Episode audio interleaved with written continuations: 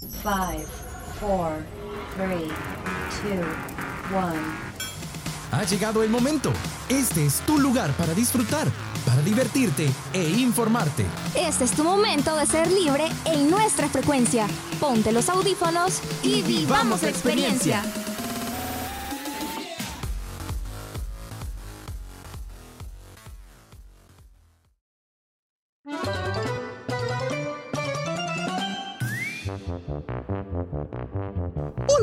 Damas y caballeros, sean bienvenidos a la Casa del Pueblo. Digo, a, a- a nuestro honorable circo. eh, eh, no, perdón, este, a nuestra sección. Hoy habrá un nuevo material para memes. Perdonen mis queridos amigos, pero en la Casa del Pueblo siempre abordamos temas de mucho interés para todos. Porque el pueblo así lo quiere.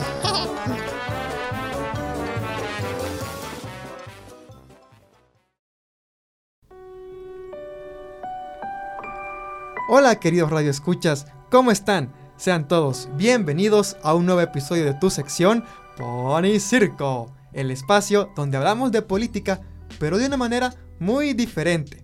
Solo aquí por tu programa Frecuencia Libre. Y nuevamente yo soy su presentador, Mariano Mendoza, y hoy les traigo dos grandes noticias.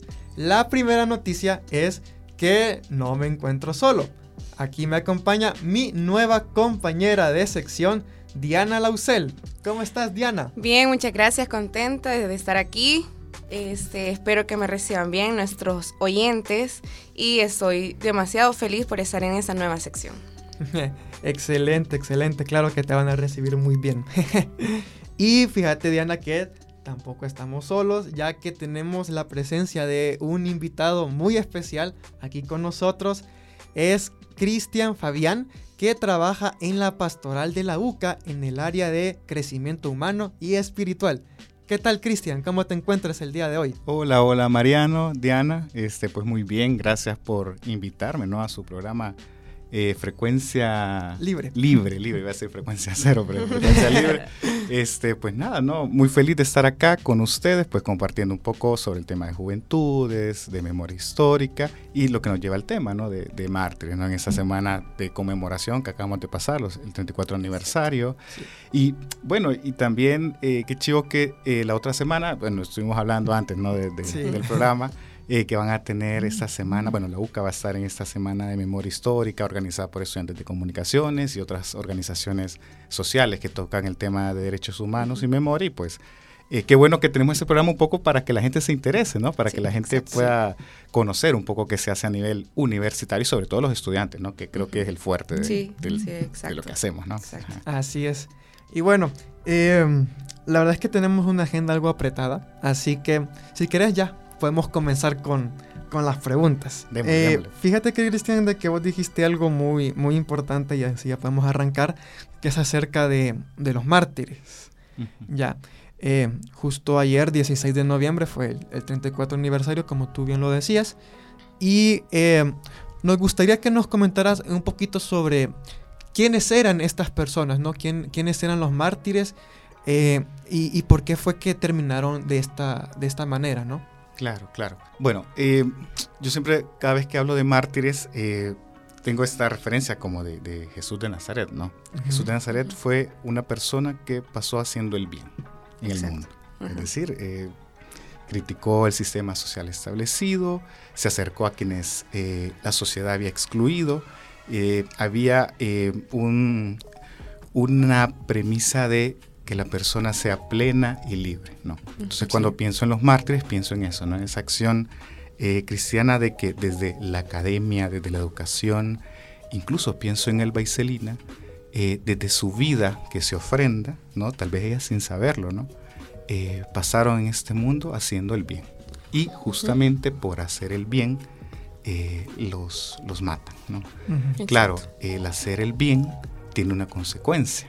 Es em, que va a afectar a quien está detrás, por ejemplo, de la manipulación, de la mentira, em, pues bueno, em, y del poder. ¿no? Sí, Sobre claro. todo de este poder que destruye, no que construye. ¿verdad? Exacto. Eh, entonces creo que es eso, ¿no? El decir la verdad, el en un contexto de mucha violencia sociopolítica, de guerra, donde habían muchas injusticias, eh, mucha violación a los derechos humanos.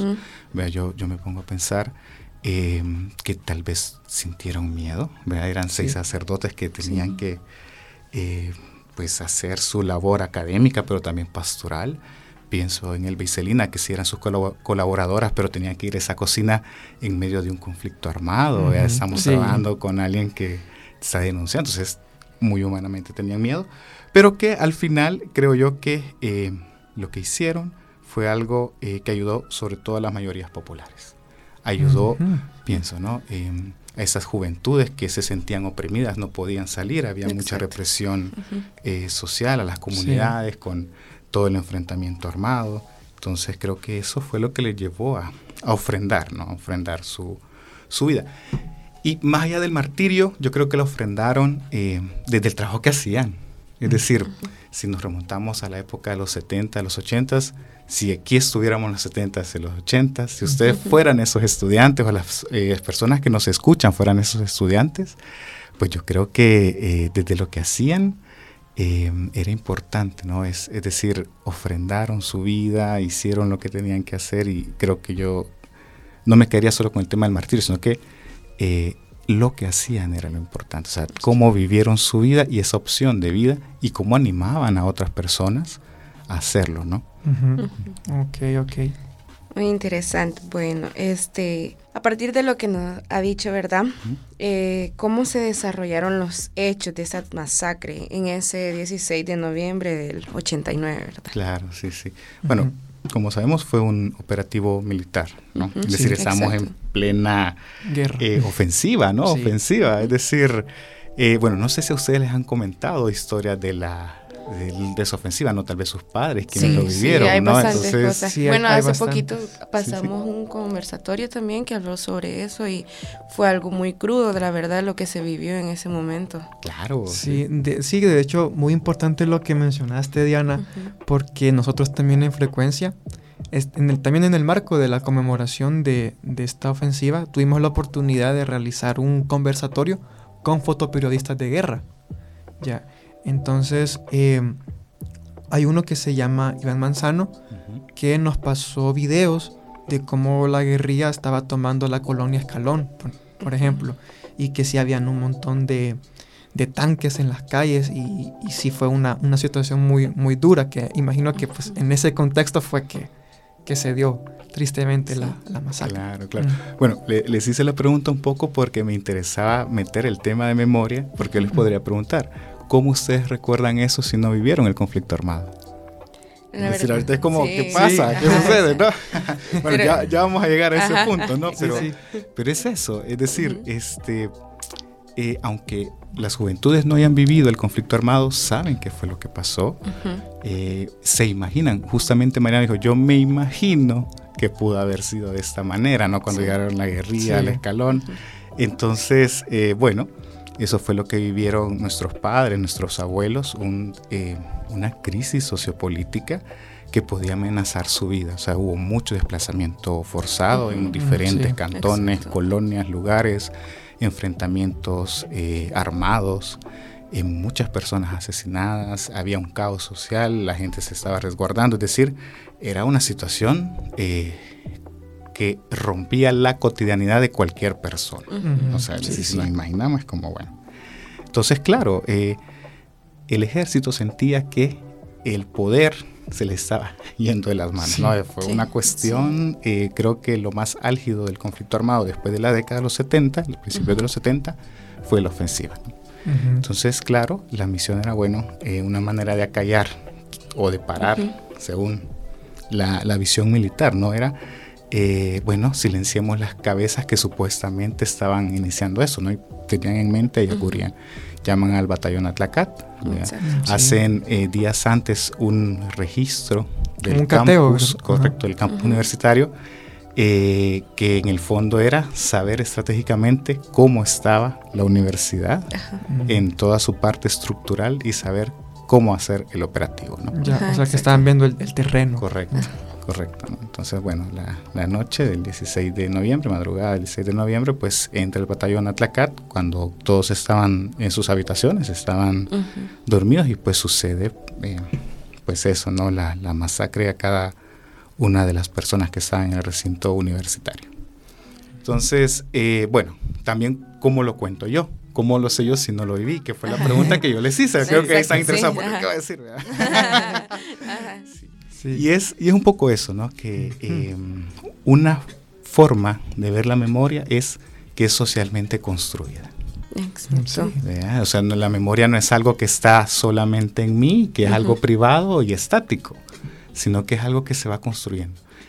Y yo me puse, me me comencé a preguntar, ¿no? ¿Cómo eh, aprendemos de los mártires? Es decir, si- es decir, bueno, ¿cómo sé yo de este tema, no? Y es porque la memoria, esta memoria histórica, esta memoria social, eh, está en el día a día de la universidad. Por ejemplo, Sí. está Exacto. en el espacio físico, está en los murales. Ujú. Ujú. Tenemos diferentes murales aquí por la Sí. cafetería, en el estacionamiento de profesores. Ujú. ¿no? Es cierto. Eh, está justamente el lugar de la masacre, está el Centro Monseñor Romero Sí. y que hay sobre todo un museo, ¿no? Ujú. Es Ujú. decir, la importancia de los museos es eh, que da y demuestra un hecho, una idea, un arte. Entonces tenemos un museo. Pero ¿qué más, no? Hay textos académicos. Es decir, Sí. hay libros, hay escritos. Tal vez en sus carreras han escuchado de Yacuría, de Martín Baró, de Segundo Montes. Sí. Sí, sí. Eh, y en las cátedras, sus profesores. Exacto. Ujú. Sí. Y también tenemos los actos conmemorativos como el que acabamos de pasar. Es decir. La memoria está instalada en la vida de las personas, sobre todo si ha ocurrido algo. Eh, no sé si ustedes sabían, pero el logo de la UCAN antes no tenía la cruz. Ajá, sí. Esa cruz se pone justo después. Después del martirio. Correcto. Ah. Porque se convierte en una universidad de inspiración cristiana y martirial. O sea que el martirio identifica al estudiante, al colaborador o a las personas que están vinculadas a esa universidad. Entonces, Ujú. bueno, ¿cómo construimos memoria en nuestra cotidianidad? Sí. Ahora bien, no solo utilizamos los recursos y espacios físicos, también utilizamos la imaginación. Estaba comentando Mariano, bueno, y el equipo de, de frecuencia, ¿no? Ujú. Libre, Ajá. eh, que tanto pastoral como el Departamento de Psicología eh, y Salud Pública eh, hicimos una, re- una investigación con eh, hijos eh, e hijas de excombatientes militares. Es decir, es un campo de estudio que es muy poco eh, revisado, Sí. muy poco Sí, abordado, ¿no? Es decir, sí. cómo construyen memoria eh, los hijos e hijas de militares. Claro, porque para eh, la universidad es muy fácil tener la, la memoria histórica, está. Ya, ya lo demostramos claro. que está, ¿no? Pero claro, el hecho de la figura militar por los crímenes de lesa humanidad que se cometieron, este tiene un peso social. Entonces, Sí, no es tan fácil decir, bueno, yo soy un hijo de un militar. Es más, Sí. tenemos estudiantes que son hijos de militares, pero en algo que, eh, em, decirlo, eh, no, no es tan fácil decir, yo soy hijo de un militar estudiando en la UCA. Ujú. Sí. Ya, ya me puedo imaginar Sí, ahí algo- toda, toda la presión. Correcto, Sí, hay una presión, hay un juzgamiento, afecta su identidad personal y social. Es decir, y eso fue justamente lo que descubrimos en la investigación. Ah, Es decir, ¿cómo es posible que un estudiante eh, que no vivió el conflicto armado sí viva los efectos o el impacto de ese de conflicto? ese conflicto. Sí, ¿sí? Ujú. Ahora bien, se lo pongo más difícil. Por ejemplo, ellos viven un dilema. Eh, una de las frases en las entrevistas que tuvimos era, ¿y si yo soy hija del malo? Mm. Qué duro, ¿verdad? es decir, sí. en el fondo estamos hablando, bueno, ¿y si mi papá cometió eh, crímenes de lesa humanidad? Ese Sí. papá que es amoroso conmigo, que me cuida, que es mi papá. Claro. Es duro. Sí. Es decir, Sí, ¿cómo? es- Es, es muy bien difícil. Es una posición que uno no elige estar ahí. Es, Ujú. es- prácticamente es algo que la vida da. Entonces queda como mana- de manos atadas esa persona porque no sabe ni qué hacer. o sea, Mm, siento que sí. hay una confusión en esa misma persona. Correcto, y la confusión justamente viene, Diana, de, por ejemplo, si estás estudiando en esta universidad o estás relacionado con el tema social, derechos humanos, claro, hay una postura, hay una opción, exacto. Pero si esta opción choca con algo que está en mi casa, Ajá. ¿verdad? Es que, bien difícil. que- eh, sí, entonces, Sí, es claro, esa, es eh, un efecto, un impacto de la guerra invisibilizado. Es decir, tenemos una población estudiantil vinculada al sector militar que sufre Sí. aún sin vivir el conflicto armado. Exacto. Claro, sí. es Entonces- como que si los, los pecados de, de los padres Sí. eh, se transfieren al, Correcto. al hijo hasta cierto Correcto. punto. Entonces, Ajá. ahí estamos confirmando que la memoria es social y Mm. construida. ¿no? Sí, ok. Y entonces, ¿cómo ellos hacen memoria? Ellos difícilmente, algo que descubrimos en la investigación es que los padres hablan muy poco del conflicto armado. Aquí en la Sí. universidad se habla del conflicto armado. Sí. Lo ven en sus cátedras, lo hablan entre ustedes, lo estamos hablando nosotros en libertad, pero ellos no lo hacen. Ajá. Ajá. En su casa, en, No, no, no. sí, no, no lo Pero, hablan. pero hay recursos, hay Ajá. medallas, hay emblemas. La Mm. guerra pasó ahí, pero no las historias. Entonces, ¿qué utilizan? Utilizan el recurso imaginativo. Sí. ¿Se imaginan qué pudo haber vivido su papá? Tienen historias a medias contadas y van enlazando. Sienten tal vez como sus padres qué pudo haber sentido mi papá que estuvo contaba un chico una historia. Estuvo su papá resguardado en un, en un muro mientras lo estaban atacando. Y el papá pensó, bueno, aquí yo voy a quedar. Ajá. Estuvo como una hora detrás de un muro Ay, hasta no. que se lo llevaron.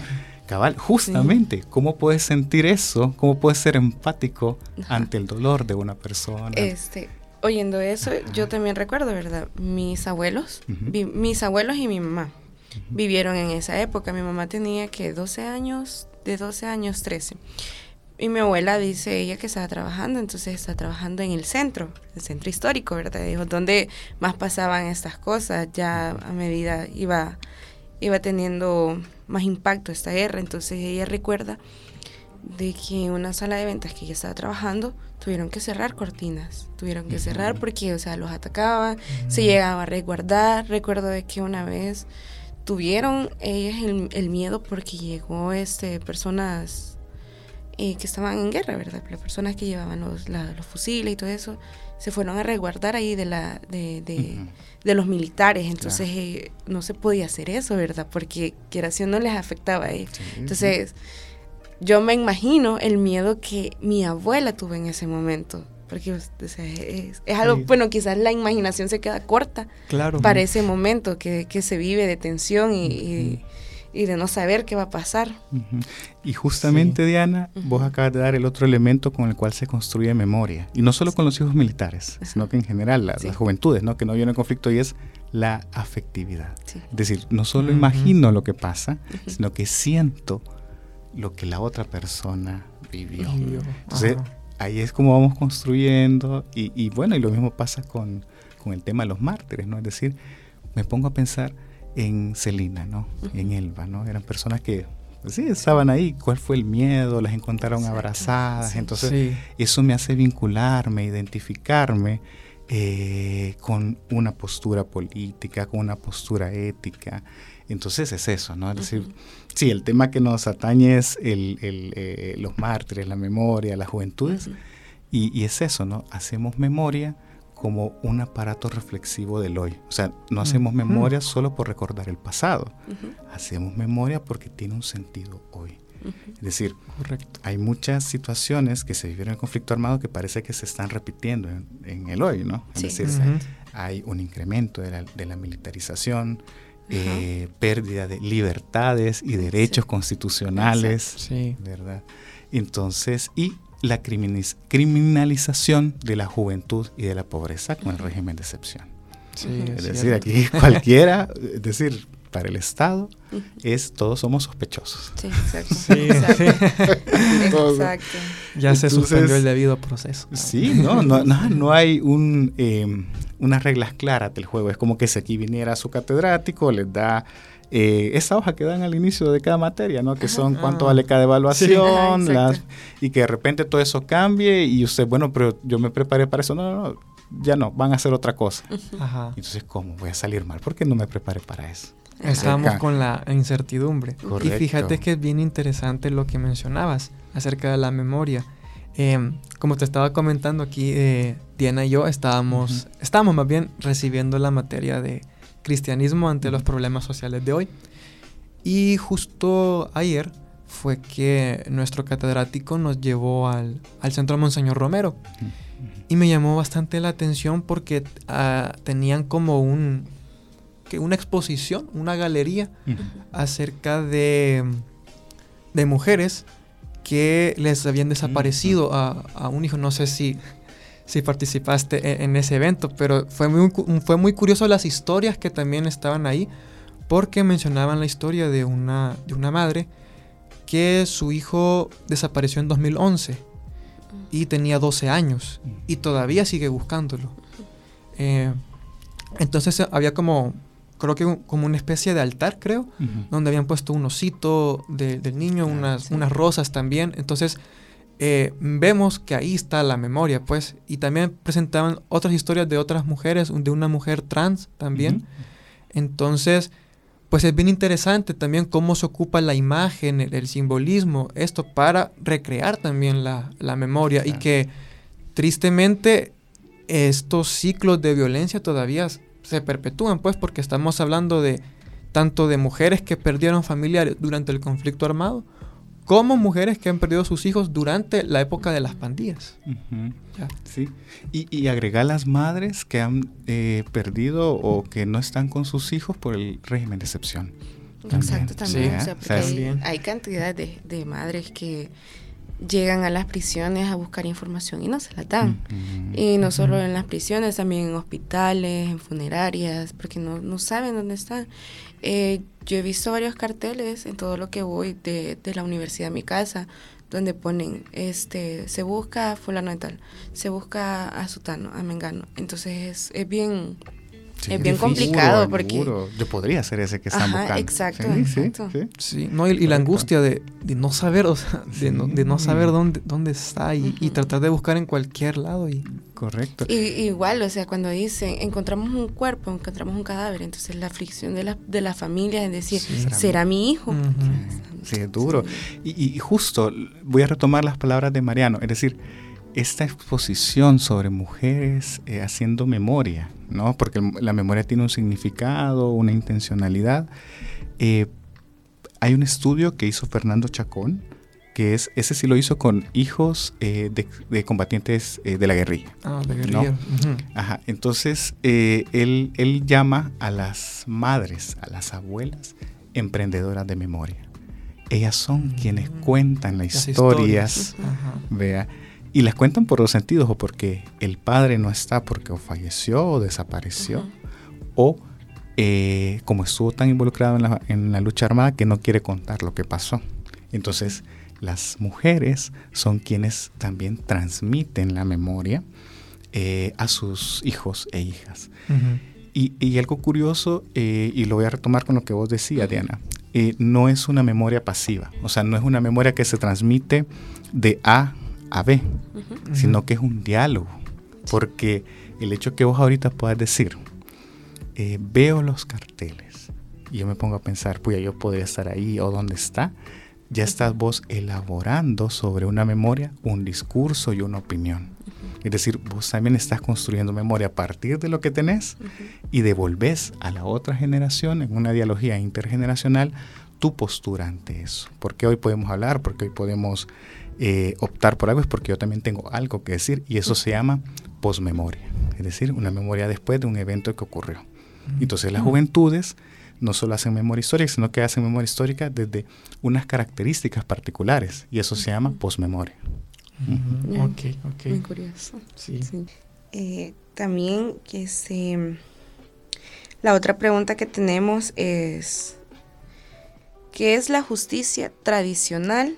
Y- Transicional. transicional, perdón. ¿Y cómo se podría aplicar en el país para que como sociedad podamos cerrar cicatrices del pasado? Qué buena pregunta, pero, pero también retomemos la justicia Ujú. tradicional, ¿no? Sí. Es decir, que es, pareciera que es la justicia tradicional, una justicia punitiva, es decir, vos hiciste algo, Mm, que sí. te caiga todo el peso de la ley.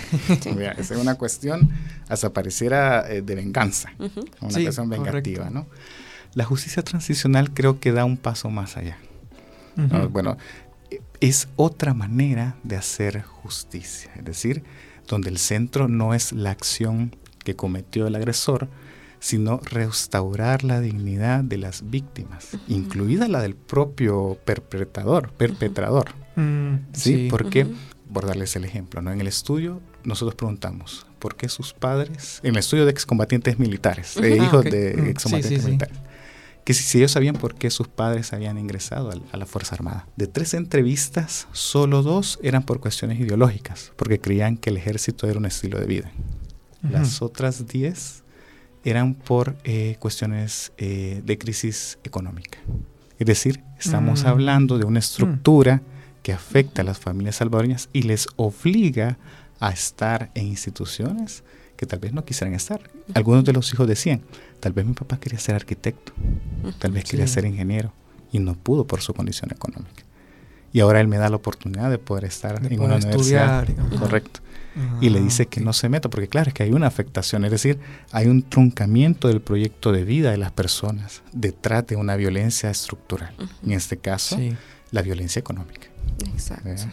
Entonces, claro, y estamos viendo, ok, entonces el conflicto armado no solo es de buenos y malos, o sea, no solo son bandos. Sí. Y claro, este análisis surge en cuanto a justicia de que tenemos entonces que hacer otras formas eh, de hacer justicia.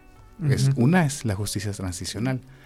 Entonces, pero no solo es el lado, o sea, es decir, sí, ciertamente, el lado de las víctimas es, es muy importante, es algo que se ha trabajado, pero que queda eh, a medias si no se involucra al otro actor. Exacto. Mm.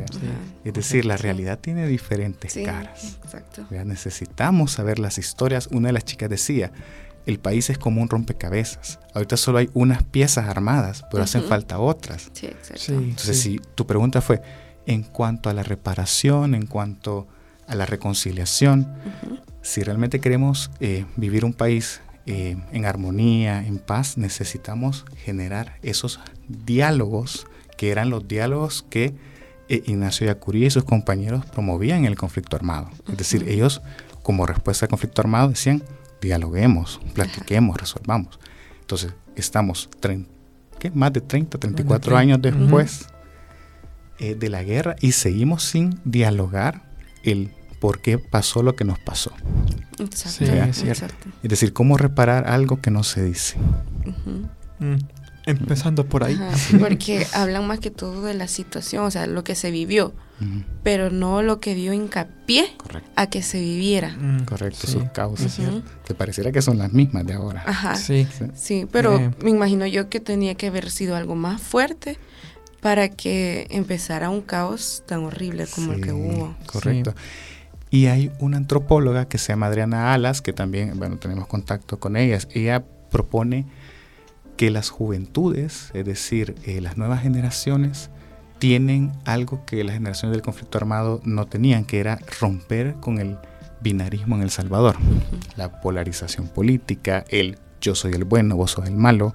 Ujú. Las juventudes al hablar de memoria, al dialogar con otros eh, que piensan diferente, que se visten diferente, que tienen un estilo de vida diferente, promueven y rompen ese binarismo porque hay más empatía, Exacto. ¿vea? Sí. porque eh, tienen una visión diferente de lo que pasó, Ujú. se alejan del evento que sucedió, tienen una Sí. mirada retrospectiva, más crítica, más analítica. Entonces creo yo, o nuestra propuesta al final investigativa es que son las nuevas generaciones quienes van a ayudar a sanar Exacto. a las generaciones anteriores, van a ayudar a buscar una justicia, otra manera de hacer justicia y sobre todo nos están demostrando de que tenemos que problematizar más lo que ya sabemos. Sí. Es decir, sabemos una parte de lo que nos pasó. Sí, No sabemos Exacto, la otra. Sabemos Sí. la otra, ¿no? Sí.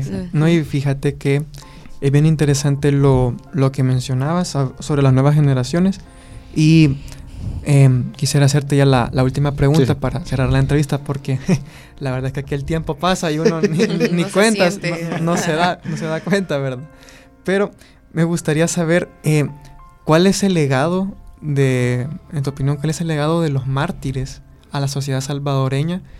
¿Y qué, qué lección eh, tienen los mártires de cara a las futuras generaciones? Ya, el impacto que han tenido en los jóvenes. Ujú. Yo, yo creo que esto, tanto el legado que dejan los mártires y el impacto que tienen los jóvenes, ya se está haciendo. Es Ujú. decir, pa- solo les voy a dar dos ejemplos.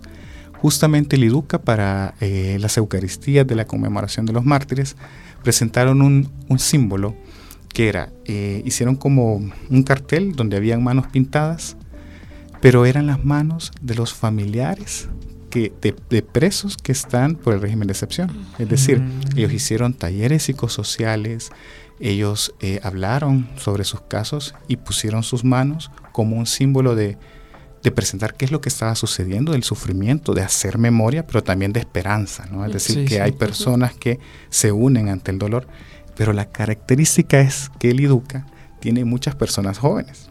Mm. Es decir, esa acción fue llevada por jóvenes, por juventudes. Justamente en la materia que están, el cristianismo en la realidad actual, en la otra sección, Ah, sí, se les invitó eh, a hacer una oración reflexión desde la pastoral. ¿no? Entonces hubo un momento en el cual nosotros tiramos mantas crudas y la idea era que los estudiantes llegaran a escribir cuáles eran las violencias que viven como juventudes, cuáles son esas denuncias que hacen, ¿no? Bueno, y estábamos hablando de violencia de género, violencia intrafamiliar, el tema del Mm. régimen. Eh, el hecho incluso de, de ser juzgado por cómo me veo, por cómo me visto. Entonces salieron una cantidad de violencias y, y- y eso transforma a las personas, porque es decir, me toman en cuenta, saben qué es lo que yo estoy viviendo, comparto con otros una misma realidad. Y esas mantas después se ofrendaron y se presentaron en la misa y la gente quedó como, la imagen es como muy impactante, ¿no? De Sí, saber sí, que claro. es esto, o sea, las juventudes están viviendo esto. Claro, Ujú. cuando hablamos de juventudes hablamos de diversidad, pero hay una característica que están siendo totalmente atacadas, eh, excluidas, en situación Sí, de vulnerabilidad y que, y que pues es, es lo que estamos viviendo hoy, ¿no? Entonces el legado de los mártires es eso, ¿no? Es decir, es seguir transformando, seguir siendo críticos, eh, a ejemplo de cómo ellos lo hicieron. Tal Ujú. vez no somos esos académicos, tal vez no somos religiosos, pero por ejemplo desde las ciencias sociales, ustedes como comunicadores, es decir, el hecho de decir la verdad, el hecho de tener estos espacios de reflexión y de crítica que les apasiona, desde ahí ya se está transformando la sociedad y es lo que nos dicen los mártires, ¿no? Cómo continuar, ¿no? Buscar esas maneras creativas, esas maneras subversivas, incluso hasta rebeldes, ¿no? Sí, De- claro. Que tienen las juventudes para poder transformar el país. Ok, perfecto. Eh, no, la verdad es que agradecerte todo, todo el tiempo, Cristian. Creo que ha sido una conversación muy interesante. ¿no? Sí, la verdad sí fue muy enriquecedora para nosotros los jóvenes también porque eh, son otros puntos de vista que se abordan. No, soy- no siempre solo la memoria, sino que lo que pasa, lo que sucede, como nosotros los jóvenes que vemos, que sentimos, que recordamos. Correcto. Entonces, es muy interesante todo esto. Sí, y ya solo para terminar, eh, pues un llamado ¿no? a, los, a los jóvenes también de que, de que se informen de, de las situaciones también, de que no olvidemos nuestro pasado, porque siempre es importante, ¿no? Eh, a veces las huellas del pasado eh, definen el futuro, entonces importante siempre tenerlo, tener eso en mente. Así que bueno, eh, creo que ya podemos ir terminando la, el conversatorio. Eh, nuevamente agradecerte, Cristian, por, por todos los conocimientos que nos has compartido, que ha sido muy interesante. Y esperamos tenerte de regreso aquí para seguir hablando de, de estos temas.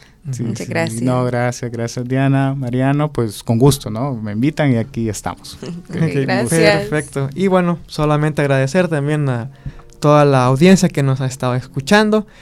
Y bueno, que estén pendientes de los próximos episodios de Pan y Circo. Yo soy Mariano Mendoza Y yo, Diana Lausel.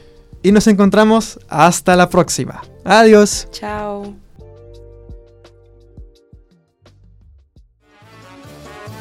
Gracias, hermoso público. Se da por terminada esta sesión plenaria. Eh, eh, digo, digo, la sección. ¡Ay, qué maravilloso! Nunca habíamos oído algo así. Hasta el próximo pan y circo. no mencionaste el jefe. Tonto.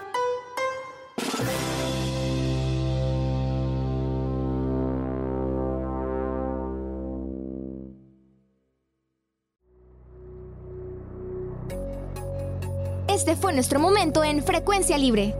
Esperamos que hayas disfrutado. Quédate pendiente de nuestra próxima edición. Frecuencia Libre